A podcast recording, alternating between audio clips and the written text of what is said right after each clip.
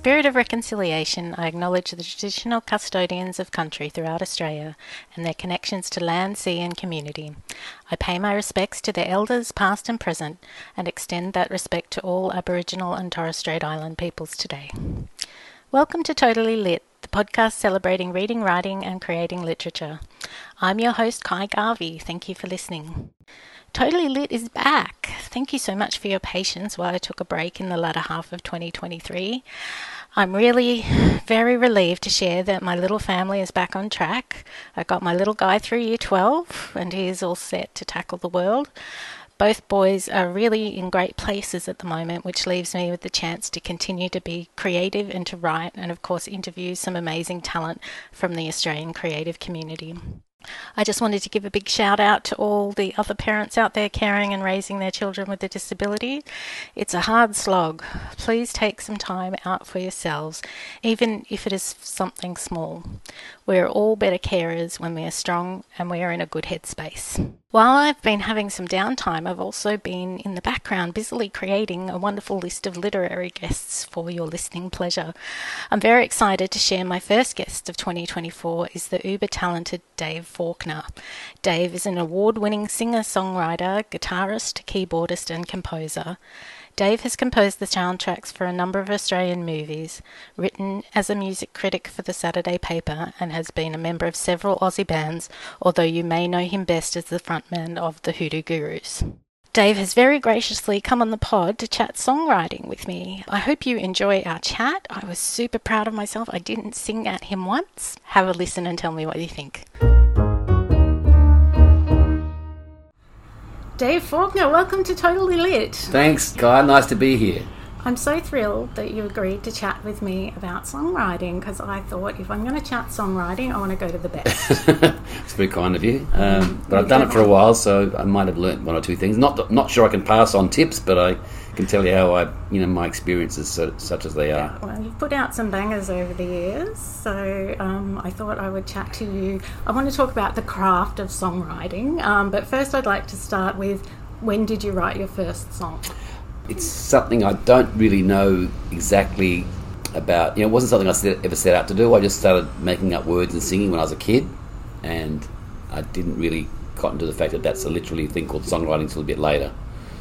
But I was just, you know, used to love music and and uh, just felt like somehow, you know, expressing that, and that was what I did. But then obviously later I knew that, that there was this thing called songwriting and and uh, you know I was in a band in high school and I, I, wrote a couple of songs for that which were terrible but you know I got my start doing that do you recall which was your first no no? no? I don't no my mother had a cassette uh, of some songs that she'd always sort of almost not quite threaten me with but she she loved these songs and uh, she always wanted to play them and say oh you should release those songs and I'm like no thanks mum that's all right but you know the early efforts you know they, they were they were pretty, but uh, you know, pretty also pretty insignificant as well. You've got to start somewhere. Yeah, yeah. Everyone does. You start with you know you you, you write like anything. You, you you you start as an imitation of your influences, and then you start to synthesize them into more natural way, and it just mm. becomes mm. uh, you know your voice instead of someone mm. else's. Mm-hmm. So, songwriting was something you had to learn, but there was a bit of an organic process there as well? Uh, had to learn. I mean, I just did it. You know, um, I didn't learn it in the sense other than purely by, you know, as you say, you know, repeating it and trying it and getting better results. Just uh, being better at it. Um, but there was no books to read about it or. Or, or mentors to help me, other than, than the great songwriters of the past who mm. you know listened to and admired their music, and obviously you know trying to get my mind into what was so great about their music and when you do your own songs, you're trying to get the same fe- feelings out of it mm. that you get from theirs. Sorry, I didn't quite answer your question. That's okay. That's okay. I think you have. it sounds like there was a bit of natural talent there. Yeah, well, music's always been there. Obviously, mm. um, uh, when I was a kid, I was also pretty good at drawing, and, and in fact, my art skills were what first drew uh, attention to my, to me as, mm. a, as being someone that might be more artistic. Yeah and music was just always there in the background in a funny way. And consequently, when I was growing up, my family and my, my parents in particular, you know, they they were uncertain about the idea of being an artist for for a career, so they mm. tried to guide me towards something more solid. Yeah. And uh, so that became architecture, and mm. I enrolled in architecture in, in university, and I didn't go to lectures because I was too busy playing music. And it wasn't until I failed architecture that I had to kind of really look at myself and see what the hell I was doing with my life. And mm. it was obvious music was, was all I was doing. Yeah. So I just kind of just went with that. It was it was it, it chose me rather than me choosing it. I didn't, as I say, I didn't sort of fantasize about being a musician. It just happened to be one, mm. and then obviously that's what I stayed as. So have any any of the songs that you've written have they ever been influenced by things that you've been reading, or has it been more by music or and musicians? Yeah, um, reading. It's hard one to specifically think of reading. Uh, you know, I've read voraciously at different times in my life, but um, I've got to be honest that the Hoodoo Gurus were famous for being influenced by um, trashy TV and and Yeah. uh, Hollywood, uh, you know, B pictures. So, and that that was something we were quite proud of, really, in the Yeah. beginning. Um, but something we moved away from quite quickly. But it's there's still that sense there. I have a you know a great appreciation of, of low culture as well as high culture. So I couldn't specifically name book. Uh, I, you know, I have to look at look at a list of all the songs to make sure that it wasn't true. But I could certainly pick out a few sitcoms and, Well, I and am, Hollywood I'm movies. to um, mention "What's My Scene." Right. Got a bit of Romeo and Juliet. Oh yes, of course. I mean, yeah, Ah. that, yeah, that that's just a yeah. uh, Obviously, well, that's such, such a, a trope, you know, Yes. Romeo and Juliet. Yeah, that's just punning on the idea of you know, uh, you know, using a couple of Shakespeare titles in there. Uh, Midsummer Night's Dream is the other line in there, um, other reference. But um, yeah, obviously, I, to be honest, I I've never read Romeo and Juliet. I'm sure I've seen productions of it, and I've obviously seen the films of it, but uh, don't think I've ever read the play. Um, So that's really in culture enough to be considered pop culture these days. Of course, Shakespeare Juliet. completely. I Yeah. mean, he was pop in the back in the day, Mm, of course. So um, you know, that's something that people forget. You know that some of our, our you know hallowed artists were basically entertainers in their own era. And I love some of your songs, like right back at the start, Leilani, and uh, my boys loved that when I was listening uh, in the car. And Right. They're like, "Mum, play the volcano song." And, um, Well, that that's from a movie called Bird of Paradise, Mm. is where that came from. Um, uh, there's a couple of versions of that. Uh, Dolores Del Rio did one in black and white, and then I think Debra Paget maybe was in the the color one. But um, Mm. yeah, so it's a the classic Hollywood, you know, sort of uh, 40s style. It was originally a 30s movie, I think. I'm not sure, but uh, you know, it's that sort of uh, pastiche of you know of of, of uh, legends of you know princesses being thrown into volcanoes to appease an angry mountain god. You know, some sort of weird pantheistic religion that. Um, and we like that, you know. Obviously, Yeah. it's uh, just as I say because it's sort of cornball fifties sci-fi, forties, you know, cli- and was that what you were aiming for with those sort of songs? We were just aiming to amuse ourselves. Um, you know, I came out of punk rock, um, and that was very much a insular, really, uh, music form. We we had no desire to kind of ex- um, to talk to outside people. It was very inward looking. Yeah. It's just the fans of your music, and your, they were like your friends. Yeah. And then the Hoodoo Gurus sort of followed within a couple of years of that. And we we weren't doing it for a career move. We were just doing a band because we just felt like playing music. And, and at this time we were we absorbed a lot more influences. And we're kind of after punk rock, it was really a time of like releasing all of that strictness. You know, like the being very regimented in the fact it's going to be just hard and fast guitar playing, and you know, and and and sort of I mean, punk rock had a lot of colours to it, but you know that was it was very much uh, you know it got to be kind of regimented, and you know I started to listen to a lot of other different musics in the meantime that I'd kind of shut down uh, during the punk rock era. It was kind of like this weird sort of purification ritual, and then I could kind of opened my ears up and was able to explore further and you know still armed with that that sensibility of you know punk rock, which was you know not you know, don't bore us, get to the chorus, whatever, you know, um, uh, and just not being about pretentiousness, Yeah. uh, you know, and and also the quirkiness of punk as well. You know, there's a bit of quirkiness in there that I, that I always related to, so that sort of carried on as well. Um, anyway, for whatever reason, you know, we, we started to diversify our influences, and that sort of came out in this sort of strange melange of different things in, in the subject matter of the songs we were writing, and also the sorts of songs we were writing as well. So that um, leads me into the next question.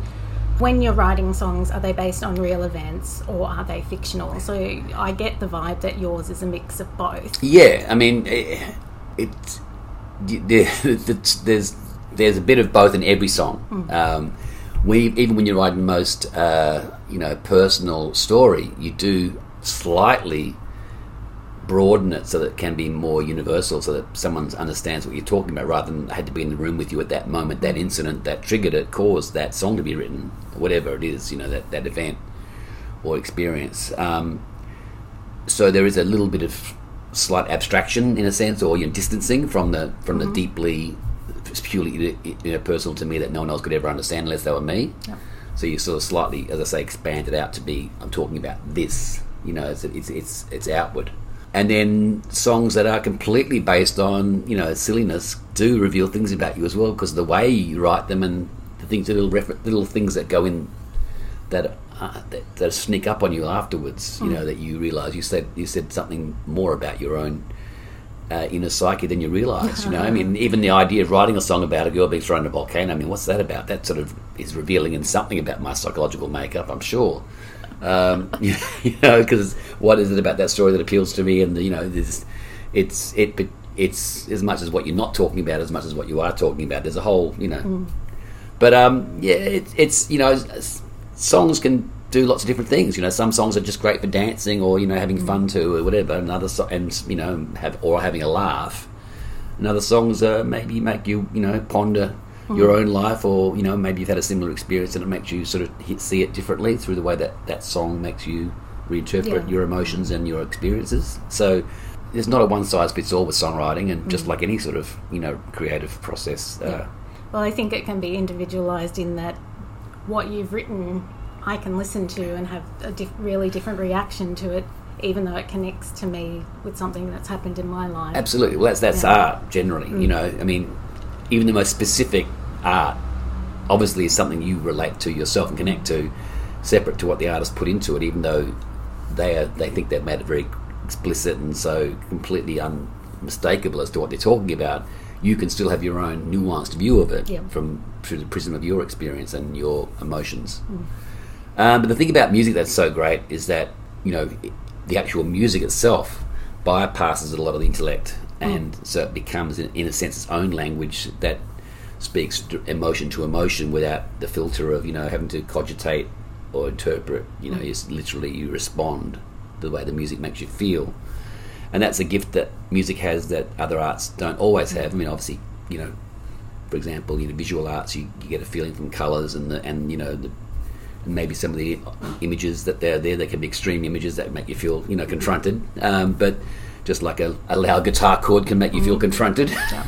um, so you know there are commonalities, but music has, does have that unique ability to to mm. kind of speak directly to your emotions just through the musical thing, and then the, obviously the lyrics, in some ways, confines that, yeah. uh, but also can gain from that. You know, uh, uh, a lyric can can add have added nuance just from the flavour of the music underneath it. It gives it a bit of more um, texture or something, or, or you know, other other notes. You know, you can have a, a, a very sad lyric with a happy music underneath, or mm. vice versa, and the two in the, that contrast can actually add a different kind of te- mm. flavour that neither alone could ever give you. Yeah. Now, writing in general can be a lonely process when you're writing on mm-hmm. your own. Um, Better off lonely too. I mean, I, I, hate having people overhear me when oh, I'm writing. Really? I can't do it. Yeah, yeah. I so need to be. I can't have any eavesdropping. It does. It, mm. it actually makes me too self conscious. That's interesting to know. So, do you collaborate with your bandmates when you're writing songs, or do you go no, and write? No, I, I, mean I have collaborated a lot with um, mainly our guitarist Brad, mm. um, but he usually it's something he starts, and then I'll come in and I'll I'll finish the song off, or yeah. have suggestions of things to do to it as it.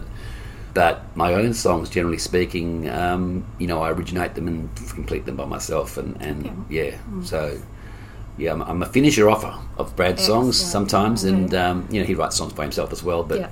by and large, my own songs, mm. you know, I know exactly what I want to do with them, and um, yeah, okay.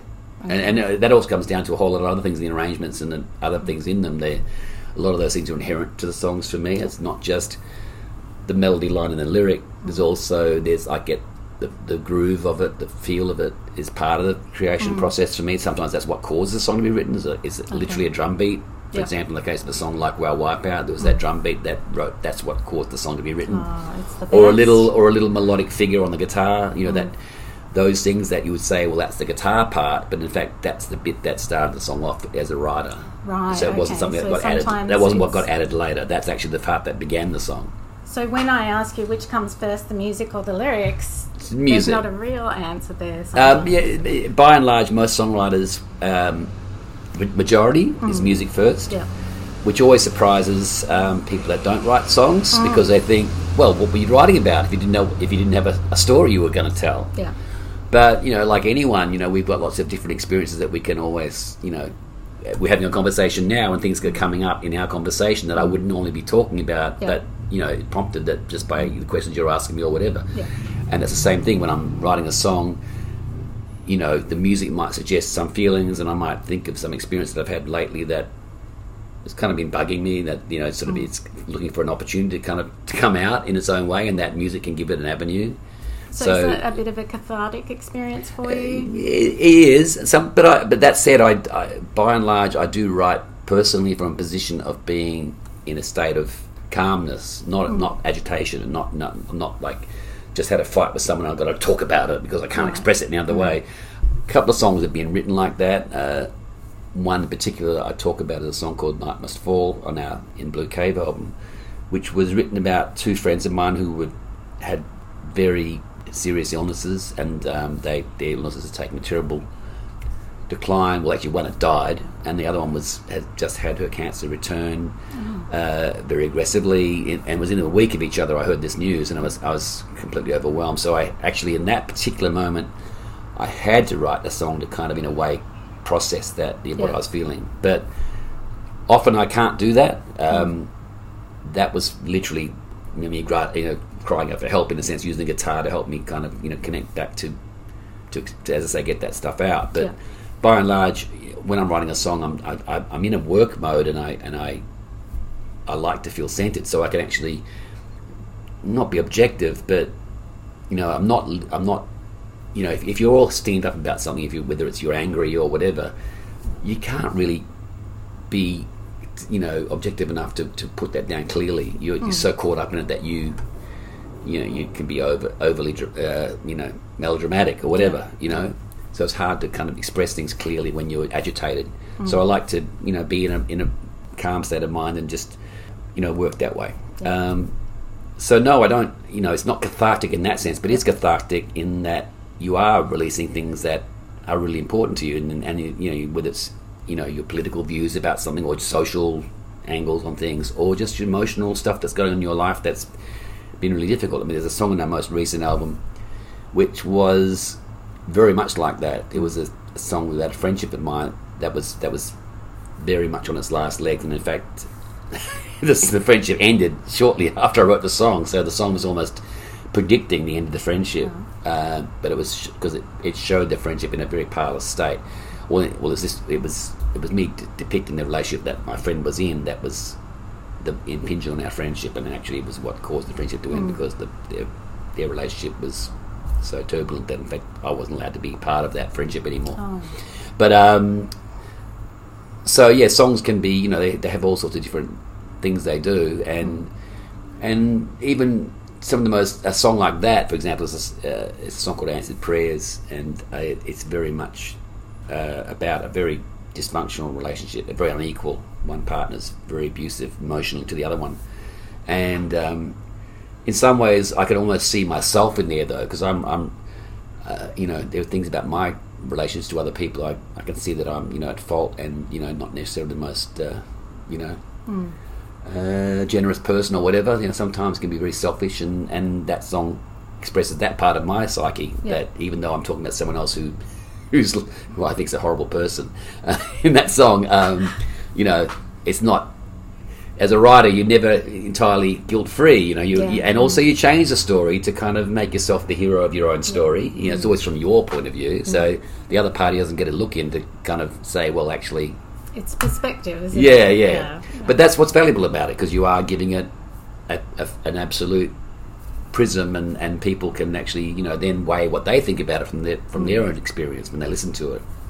Would they think that I'm, you know, completely uh, t- telling a lie or, or, or speaking truth for them. Now, I did watch a doco on the Hoodoo Gurus who had. I saw that the Like Wow Wipeout, you'd written about a friend of yours that you knew in New York. Is that right? Yeah, it was sort of a tribute. It was. Yeah. It was. It, was not not specifically. Uh, the song is a. uh, mentioned earlier about you know songs that are for fun. That's Mm. very much just like a let your hair down, you know, blast it out sort of song. Yeah. And you know, dance number, whatever. Um, and this is a this is a person who worked for a record company who was a really cool person, and and she was very um, important to the band early on in America. She she was a great supporter of ours, and and it was kind of like a thank you, you know, put her in the song, and and I never told her, and and it was only Oh, many. she didn't know. No, no. Well, she sort of. I think she must have Yeah. guessed because years later, this came up in in a in an interview, and she said uh, she said you know in the interview like I always thought it was about me, and in fact. You know, and I, I confirmed it later. So I said, "Yeah, in fact, you were right. You know, it was about you because it says about you know, I kissed the city of New York where I first met you. That's, Yeah, yeah. She was from New York City, so that was you know, a little shout out to her so that she would Yeah. know. I mean, yeah, So my that leads me up to another question about have you written a song for someone and how have they received it in terms of if you've played it to them or they knew that it was about them? Um, I don't really know that I've ever done that where I said, "This is for you." um, the song that the one I did just talk about a minute ago, though, the answered prayers. The person that that was about, in fact, who was actually the one who I feel feel as the the victim of this abusive relationship, they were a bit taken aback when they heard the song Okay. because obviously they they, They realised. well they don't feel that they're in that situation, you know, because oh, okay. you know so um, I haven't spoken to them about it because that friendship ended Yeah. uh, before they heard the song in fact when I wrote the song I didn't think we'd ever get ever record it because I thought this will end our friendship this song because it's such a bleak view of Yeah. their relationship and um, yeah so that was interesting uh, but it was the truth in my, from my perspective you know obviously it's a one-sided view of Yeah. things but um, as far as the other ones go uh, you know, no, it's funny. No, no, I shouldn't. I, I shouldn't be. There's been many experiences where people have had songs written about them, and they've been. Uh, sometimes they've been they've realised straight away. Sometimes they've been they've been told by someone else. Yeah. They said, "That's you, isn't it?" You know. And uh, yeah, as a very good friend of mine actually laughed uh, because there's about one album actually has about three songs Oh, wow. about them, and uh, but tangentially, like it's again me changing the story to Yeah. be to make it a narrative out of it and to make it comprehensible for someone else. So in fact, I fictionalized the story, but there's elements of things I was feeling about that that that friendship in that song. And that's that's always happening, you know, as on the new album, of course, as well. Other songs on, I mean, the new album, for example, which is called "Chariot of the Gods," which is not so new now, came out in, in 2022, but um, it was very personal, actually. A lot, a lot of the songs on that, um, where I, I, there's a lot of it is about specific people in my life, and also about my own uh, feelings about things, and and. But you know, on the surface, people listen to it and they say, "Well, that sounds like a first album again." Like they, they thought it was a bit of a, a return to what we used to sound like when we began. I mean, I can't see it, but anyway, I'm sort of digressing a little bit. okay. Which has been the most difficult song for you to write? Do you have any? Well, the one I mentioned earlier, uh, "Night Must Fall," um, was very difficult because, it, just emotionally, because I was I was in such a troubled state of mind, and that song helped me. But it was a, you know it was a very I was awful feeling that way and having to write, and trying to write a song through that. At the same time, I was very proud afterwards, and I felt really good that I felt expressed how I felt. So that's emotionally difficult.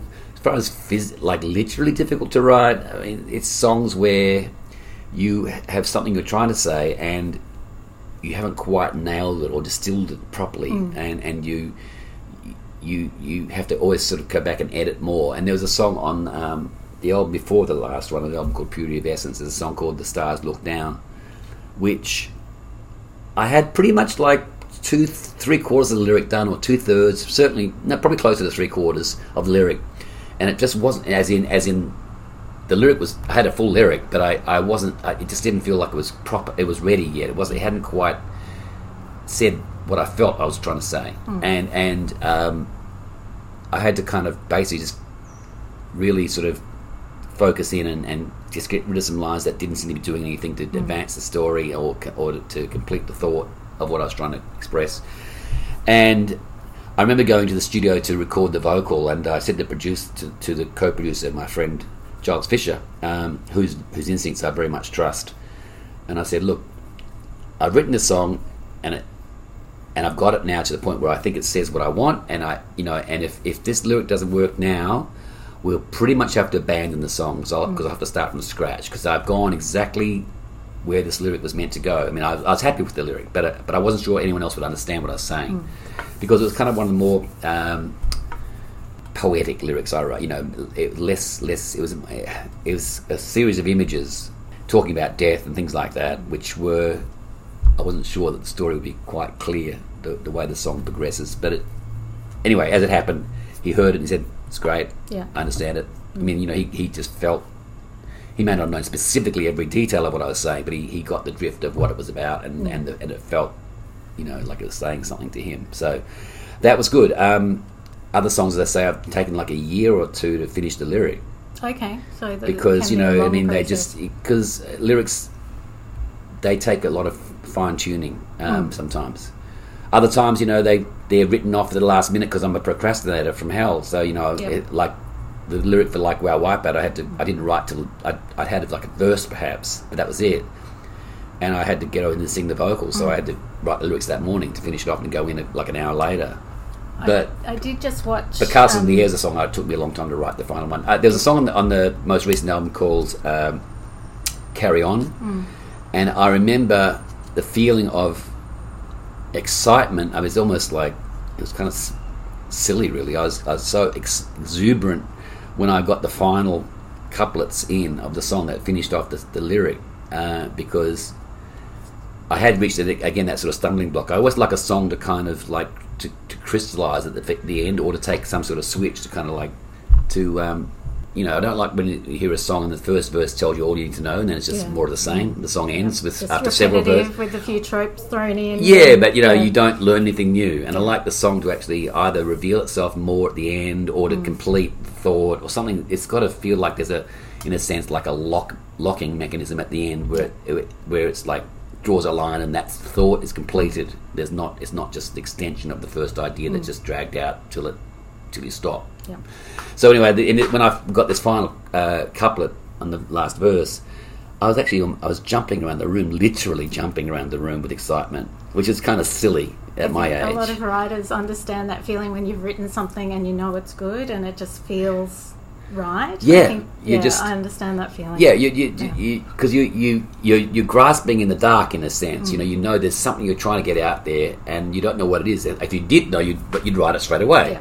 But you are just sort of you have a feeling of like there's something I'm trying to say, but what is it? What is it? What where, am I supposed to go right now?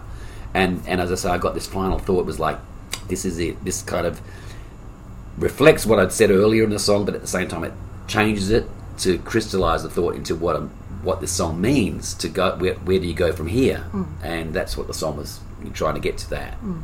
So yeah, it takes a lot of work, and, and it's also you know not not allowing us. I, I've let myself off the hook too often in the past, which I mm. regretted. Where I did let a lyric get through that didn't oh, okay. quite Yep. nail it. Often, I've been my, my biggest problem has been, and, and a lot of authors say this, whether it matter whether it's you know books or you know magazine articles or, or songs. I mean, I, they say that the be, the beginning, the opening is very important, mm. And for me, it's crucial. If I can't get it, the first line's not right, it can poison the whole song for me. And I've had a few songs where that's happened, where where I was stuck with the first line, I didn't get rid of it, I should have. But I wrote the song and it's like, oh god, that song doesn't say anything to me. It doesn't mm. quite. It started off, off in a weak way, in a sense that it wasn't. It wasn't legit, mm. you know. And and I was just kind of. I, I was I was kind of you know I, I kind of knew, but I was kind of ignoring it to kind of see where I would go. And unfortunately, I would I, it just gone the wrong direction straight away. And how many songs would not make the album that would get scrapped Um, if they weren't They right? scrapped. Um, yeah, it's a funny thing. I mean, Or do they sit somewhere until you come back? Yeah, songs. It, it,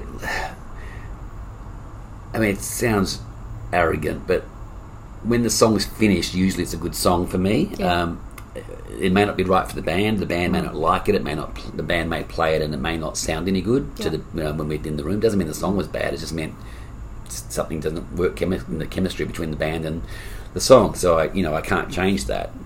I've I long ago stopped, gave up any idea that you know I could, you know, force something through. But um, Do you find other homes for for songs? If no, I don't really. I mean, I do. You know, no, No. no. But the, you know, so there are songs that are, and- but a lot of songs end up. at- They don't. I don't finish them off either necessarily Mm. until, like, I'll go to the rehearsal room with the, with the song. Musically, fairly clear, but the Mm. lyrics may not be finished. Right. Uh, as I say, that's quite common, and um, so there's songs that just don't ever get finished, and there's a lot of those. I um, watched an Amy Winehouse doco recently, and she they were showing shots of her writing songs, and there were like lists of rhyming words down Yep. the side. Do you ever get to that point? Oh yeah, totally. I mean, Yeah. you have to. I mean, people again, you know, people are surprised when you say that. You know, you might use a rhyming dictionary or Hmm. or write the alphabet and put the different syllables after it to see what the rhyme might be Hmm. suggested. Um, but again, it's a it's a it's a tool to help you associate a meaning. A word comes up and you go, "Well, that word's not right because I can't think of anything that that Hmm. would I'll be saying with that word." But just having the word can trigger an association, and you can get a something that will kind of be a, a, a thought that is part of the, the you know what what you're saying. So it's just a tool, you know. Um, so yes, absolutely. I mean, without rhyming dictionaries, and I mean, I do believe in rhyming. I mean, a lot of my songs are very strict rhyme. Um, very rarely do I have free verse sort of songs, you know, where there's no rhymes. So I am forced basically to rhyme songs, and so therefore. It's, it's tying one arm behind your back in a sense, and Yeah. it's- as in you can't just say anything you want. But at the same time, parameters like that can be, you know, freeing. So this is something I've wondered as a fan in the audience: is what is it like to hear your songs being sung back to you when you're in a amazing. massive crowd? It's and amazing. Everyone knows it word for word. And Yeah, it's, it's incredible. Uh, obviously, that's you know very never gets old in that sense. You know, you feel um, uh, I don't know. Uh, it's just nice to know that you've connected to people, um, and also you know I'm a great believer in, in the, the energy that, that goes between an audience and a and a performer. It's, it's a two way affair, and, and you know you there's something that, that is that is magical. I think spiritual, whatever that happens um, with, in performance in, in front of people. It doesn't happen over over electronic media, you know, so televised or internet or or through a recording. You know, listening to a record. I mean, those are great experiences and they're all valuable. But the, the literally the thing of communing together and making music together because it is together. You know, even though we're playing instruments and they're just listening, but they're contributing and to the energy of the, the situation. There's something magical that happens. So yeah, when they're singing your songs back at you, that's an, another dimension on top of that.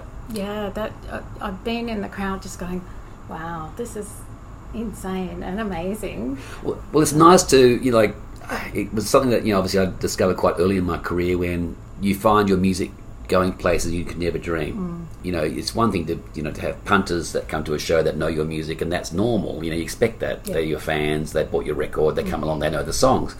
But when you're meeting people that are completely from different walks of life and in different unusual places that your music's in there, that's quite bizarre. You know, um, very early on, we did a video for a song called My Girl on our first album, and we um, had a greyhound track sort of in this, this story about a trainer and his greyhound was the was the video. The song's not about that, but the video was.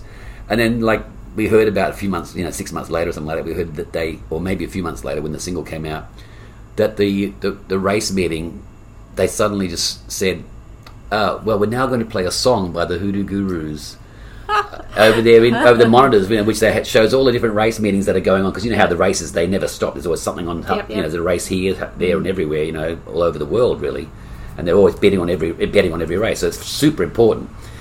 They interrupted it to show you like a three minute, three and a half minute pop video because they like the song so much, and they like. And I just thought this is wild. Yeah. This is us actually in the real world, so to speak. You know, not just in the rock and roll ghetto or mm. you know a music venue. And you know, we're actually out there touching people's lives in a more general way, which uh, I was really amazed by that, and that's obviously been borne out many, many times over the years. You know, such as when we played on a navy ship you know, Yes. and things like that. Think the crazy experiences that you couldn't imagine. Your dad was in the Navy. He wasn't in the Navy in World War Two. So yeah, was that like an amazing experience to play on a Navy ship? It was, it was. Yeah. I mean, because you know, my father didn't like rock and roll, and uh, he never understood it. He thought that the kids were being hypnotized, and they would Yeah. like if they only heard the proper music, they'd like that better. Uh, you know, things like Bing Crosby, things like that. Yeah, You know, yeah. so um, uh, so when you know we're playing on board this vessel, and it's just Hoodoo Gurus and this this uh, sh- this crew, and and my father, he's the only other guest, and he was kind of completely blown away that you know there's no other dignitaries or you know people. That was, that was So cool. Yeah, cool so he was he was like, how does this happen? You know, Yeah. because and I also I'm wondering how does this happen? I mean, I, you know, I know it's happening, but it's very strange and and and cool. And so yeah, our worlds our worlds got to collide in a way we could never have expected. You know, in that Uh, moment. gives gives you a wonderful opportunity. I've, I've got a picture book out, and sometimes I just go to my dad. You know, that's you in the book, Dad. Right, right. so he's on the cover, although he would never wear a flanny like the character does in my Yeah, book. Yeah, but that's- that's- that's all good. It's good. a wonderful way to um, commemorate something from your life and say, "Oh, we did." Because my dad used to take me roller skating on a Saturday morning, and that's what my book's about. And I, can go, "Thanks, Dad. I have this wonderful memory, and now we're sharing it with the world." So, Yep, yeah. yep, absolutely. So um, I'd love to ask you about your process when you're writing a song. Mm. What do you just dash it out in a notebook, or is there do you set yourself aside time? Yeah, I, I, I, I'm very much. Um, I accumulate ideas just in my general day to day Mm. existence, so I don't sort of don't realize I'm doing it. yeah, I use my iPhone. Um, Mm. If I'm out, I do morning exercise, go for a big walk in the mornings, and often, you know, there's little musical ideas popping into my head without me realizing it. You know, it's, it's, it's a bit like a radio station is always sort of playing in the background with with me, you know, like or a tempo or something. There's a groove Mm. sort of there which I can tune into or, or ignore, but it's sort of it's my brain is partly, you know, sensitized to that all the time. So there's always a part of my brain sort of slightly musically ticking away, tick, you know. Um, and so things sometimes just little melodic ideas will pop out, and I'll you know, I'll be singing it to myself and going, "This is I've got to remember this." So I'll sing it into, as a memo into my phone, and so I save those on my computer. And so when it's time to do a record, I will go through all these little kind of, in a sense, these work tapes of, of melodic ideas and riffs and things that I've worked on. I might, you know, be playing the guitar and you know fiddling around on, on some notes, and then something pops out that I that surprises me, and I you know work that into something. yeah, So it's it's it's a little bit like a a, a jotter, you know, a sketch block in it for an artist, you know, where Yeah. you know some little detail of some building or or a person that they've seen, you know, they might sketch that and you know mm-hmm. just to, to commit it to memory or a sense or record it, and then when you go back to work on a major piece, like oh this is this is interesting this idea, and hmm. they'll do that. So the same way with a song. So I tend to do nothing unless I'm forced. So I have to book, book rehearsal time, you know, demo time, studio time, and producers and budgets and do all that stuff. Lock myself into a, a process of like in three months we're doing the recording and this is what's going to happen. So to make myself actually finish these damn songs. So then when that when that when I've locked into that, I will then have to do something. So I just don't allow myself. I make myself uh, sit at my table in my in my house nine o'clock till 12 Not allowed to get up okay, just like most riders, You've probably Yeah. heard this before, and it's the same thing. Can't get up, and the first three days are kind of can be kind of torturous, um, but the but usually the third or fourth day, the magic Starts happens happen. because Okay. basically your ego or or id, whichever one it is, gives up. The the, the inner critic retires because it says, "Look, I, uh, there's no point me you know yelling at him now because he's going to be sitting here for, for two hours no matter what." So you you switch that part of your brain switches off okay, and and uh, and you start to be freer to pl- to to play uh, in an un- in an you know unconscious way, and and it took think, me forty years to overcome my inner critics. uh, well, you, you, the inner critic's always there, obviously, and when you're editing yourself, and you know when you're writing, as I say, Yeah. Mm. when I'm sort of trying to hone a lyric, you need that critic to kind of like go, that's not good enough, that's not saying what you think it says, you know, you can't let that go. yeah, That's when it's useful, but it's not useful in the initial phases when you are trying to just generate, you know, some unconscious things to come out that that you know surprise you. If you if you trying to construct them from think from your critic, there's going to be all things you already know, and you always always say, well, that sounds like that. I'm not going to do that now, am I? Yeah. You know, you'll stop yourself. yeah, So it's in, inhibiting.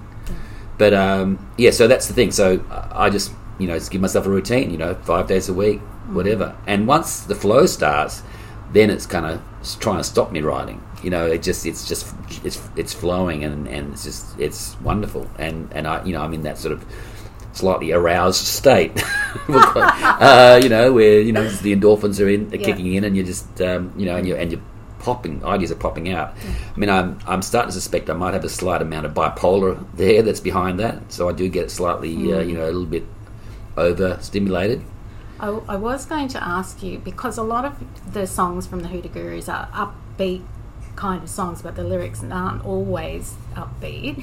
Is that a reflection of your mood or personality, or was it you just decided this is the type of music I want to play? I just like m- strong melodies and, and rhythms and, and you know so I came from punk rock and I just like things that that have energy. Yeah. Uh, even when it's a ballad, I like the song the song to have a kind of you know momentum to it and not just be amorphous and sort of you know drifting along. I like it to feel you know some inner momentum and and yeah, it's just the sort of music I, I, I that's what I write. I mean, I, I it's not a choice; it's just what I do. Um, it's a choice in the sense that I guess I'm writing those songs. You know, I'm choosing to write them, but it's just how I feel, and and you know, I, I'm just lucky. Uh, in you know, if I was someone that wrote, you know, very abstruse classical music or you know folk music or something, I'd be probably not. You wouldn't be talking to me right now because hmm. I'd be unheard of. You know, I'm just lucky that I I'm in this area where that sort of music can get attention, and you know, I hmm. managed to sort of break through that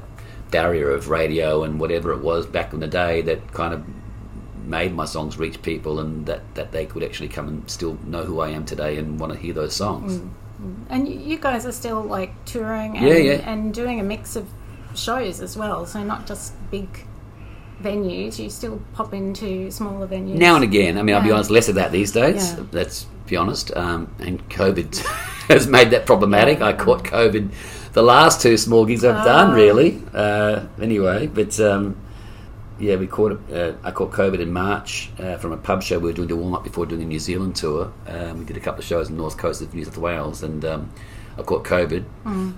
And then I caught COVID the other night uh, when I did a, my my old punk band. We did our final show in Sydney after you know so many years. I mean, I just decided to, to do one a couple more shows, and I got COVID the next day from that. Oh. So I mean, whether I caught it at the venue or flying aeroplanes, whatever, you can't tell. But um, yeah, so yeah, but uh, not all about COVID too. Um, we just love playing. You know, we'd play anywhere. It's not a it's not a, a chore for us. We love we love playing music. We love that liberation of, of being in music. You know, um, the way I describe it these days is that you yourself are an, are an instrument, and so when you when you're on stage, you're getting to basically switch off from all the other stuff going on in your life that you know is is a nuisance or is you know you can't control, and you're in a in a sort of you know not a trance, but you are you know totally immersed in music and exuding music and in, you know surrounded by music, and it's just it's quite an incredible trip,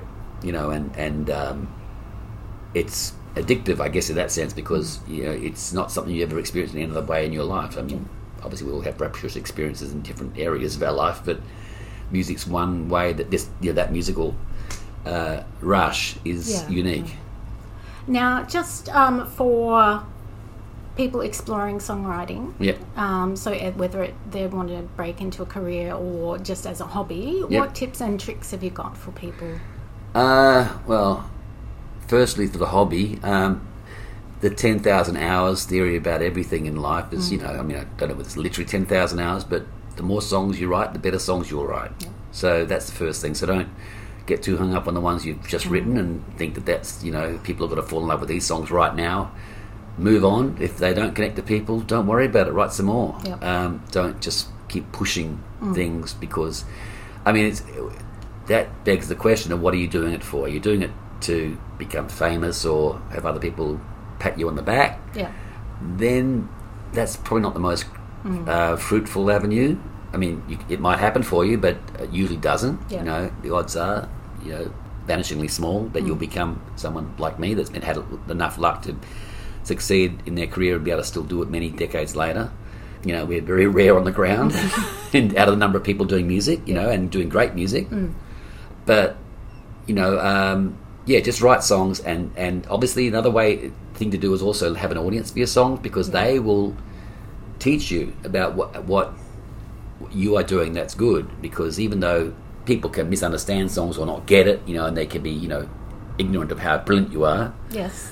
they will, you know, in some ways you will learn, you know, well, this one really gets people feeling something. I can, because you will feel that energy, like I talk about. You know, Mm. the audience is part of the the, the equation, and and So you will feedback. feel you will feel the response, even if they don't tell you. You'll feel that you've you've, you've reached them, Mm. and that'll teach you something about yourself as the sort of song, the way you know this this song works, and why does that work? You feel it yourself. Why you know somehow it'll teach you. Yeah. Um, without you know being some sort of course you have to take. You know, Yeah. ten, 10 ways to write a song. There's no such thing. For people that want to do it for a career, I could only say that it's very difficult. Uh, like any career, you know, it's it, and in the arts especially, you know, there's very few people make a living out of doing the arts, and it's like um, people that do dance. Uh, I think you know, which is another art form I really respect. I mean, I respect them all, but that's an, an incredible art form to me. People that dance, um, it's you do it if you can't stop yourself yeah. because mm. you know it's great to have a dream, but dreams can become nightmares if you hold on to them too tight and you know don't recognise reality. Yeah. So you mm. know, do do music for the joyful things, but don't do it for the things that are extraneous, like you know what it can give you as far as a, you know status or money mm. or, or acclaim, because those things are not guaranteed, Yeah. and usually they're blind alleys anyway. So the thing that will never let you down is the actual music itself. So if you do music because you love it and because it's so fulfilling, then you don't need me to tell you because it'll, it'll teach you everything. You'll teach yourself all you need to know about music. And are there many songwriters out there that aren't musicians as well? Do you think that you need to be both? musicians. Uh, well, people can write lyrics that without playing an instrument or knowing the least idea about. Uh, I don't. Um, I don't know whether um, Bernie Taupin never played an instrument. Um, you know, but he writes in a in a. You know, song lyrics aren't poetry. They're mm. different. Yeah. They're meant to be sung, mm. and they shouldn't really be read separately. And good song lyrics imply the music in a funny way, mm. and, and vice versa. The music can imply the lyrics. That's that happens for me when you know the the notes that I write in, can actually suggest syllables to me, which can then suggest words, which can suggest ideas of what the song is about. That's how "What's My Scene" happened. Um, it sounded like "What's My What's My Scene" to me. That little bit of melody, um, and so I'm going, "What's that about?" You know, so, and I was kind of discovering the song as I was writing it. The topic sort of was revealing itself to me as I'm writing it. Um, but uh, obviously, you know, just uh, obviously anyone that loves music, that's enough. You know, if you if, if you if you're musically oriented, you don't need to actually play an instrument. You can just tap your foot and sing mm. a tune, and someone else who's a guitarist or a keyboard player might be able to find the right chords that go under that. But you've, in a sense, done the most important part, which is writing the melody and the and the lyric. Mm. And you know, that's you don't need to have a degree or, or you know have, have learnt any technical prowess on an instrument to do mm. that. It's just knowing what feels right to you emotionally and yeah. So no, you don't need to have any technical expertise. In fact, some of the best songs of all time are written by people that were totally naive. You know, Oh, okay. You know, like hmm. blues artists. You know, they're Yeah. you know basic hmm. stuff. They've written, written amazing things hmm. that. Um, you know, art is expression, and you don't need a degree to do that. You just have to have to just be honest with yourself and with you know what you're trying to do. Amazing. So I think we'll wrap up, Dave. But I Great. just want to thank you so much welcome. for sharing some of your insights with us. Um, Thanks. I've loved hearing about how you write and a little bit of history about your music. Thanks. So thank you very much. Thanks, guys. It's been a pleasure. Wasn't that amazing? He was so generous with his time and really got into the nitty gritty of songwriting for us. So I hope that helps any of you would be songwriters out there that are thinking of it as a career or um, trying to get into it as a hobby. If you enjoyed our chat, you can help support the podcast to continue to chat to wonderful Australian creatives by leaving a review on iTunes or sharing our socials with your friends. Totally Lit is an independent podcast and you can make a contribution at www.buymeacoffee.com backslash totally lit. This will also help with equipment and podcasting platform fees. I love to interact with my listeners, so feel free to say hello either by email or social media. You can email me at totallylitpodcast at gmail.com or you can find me on Facebook, Insta, LinkedIn, and Twitter. I've also created a group on Facebook called Totally Lit Writing Community. It's a space to continue the conversation and share your writing successes, events, launches, and latest projects. I also share any writing opportunities that I come across and competitions and call outs. So jump into the group and say hello. Thank you for listening to Totally Lit, and don't forget to go out into the world to read, write, create, ignite.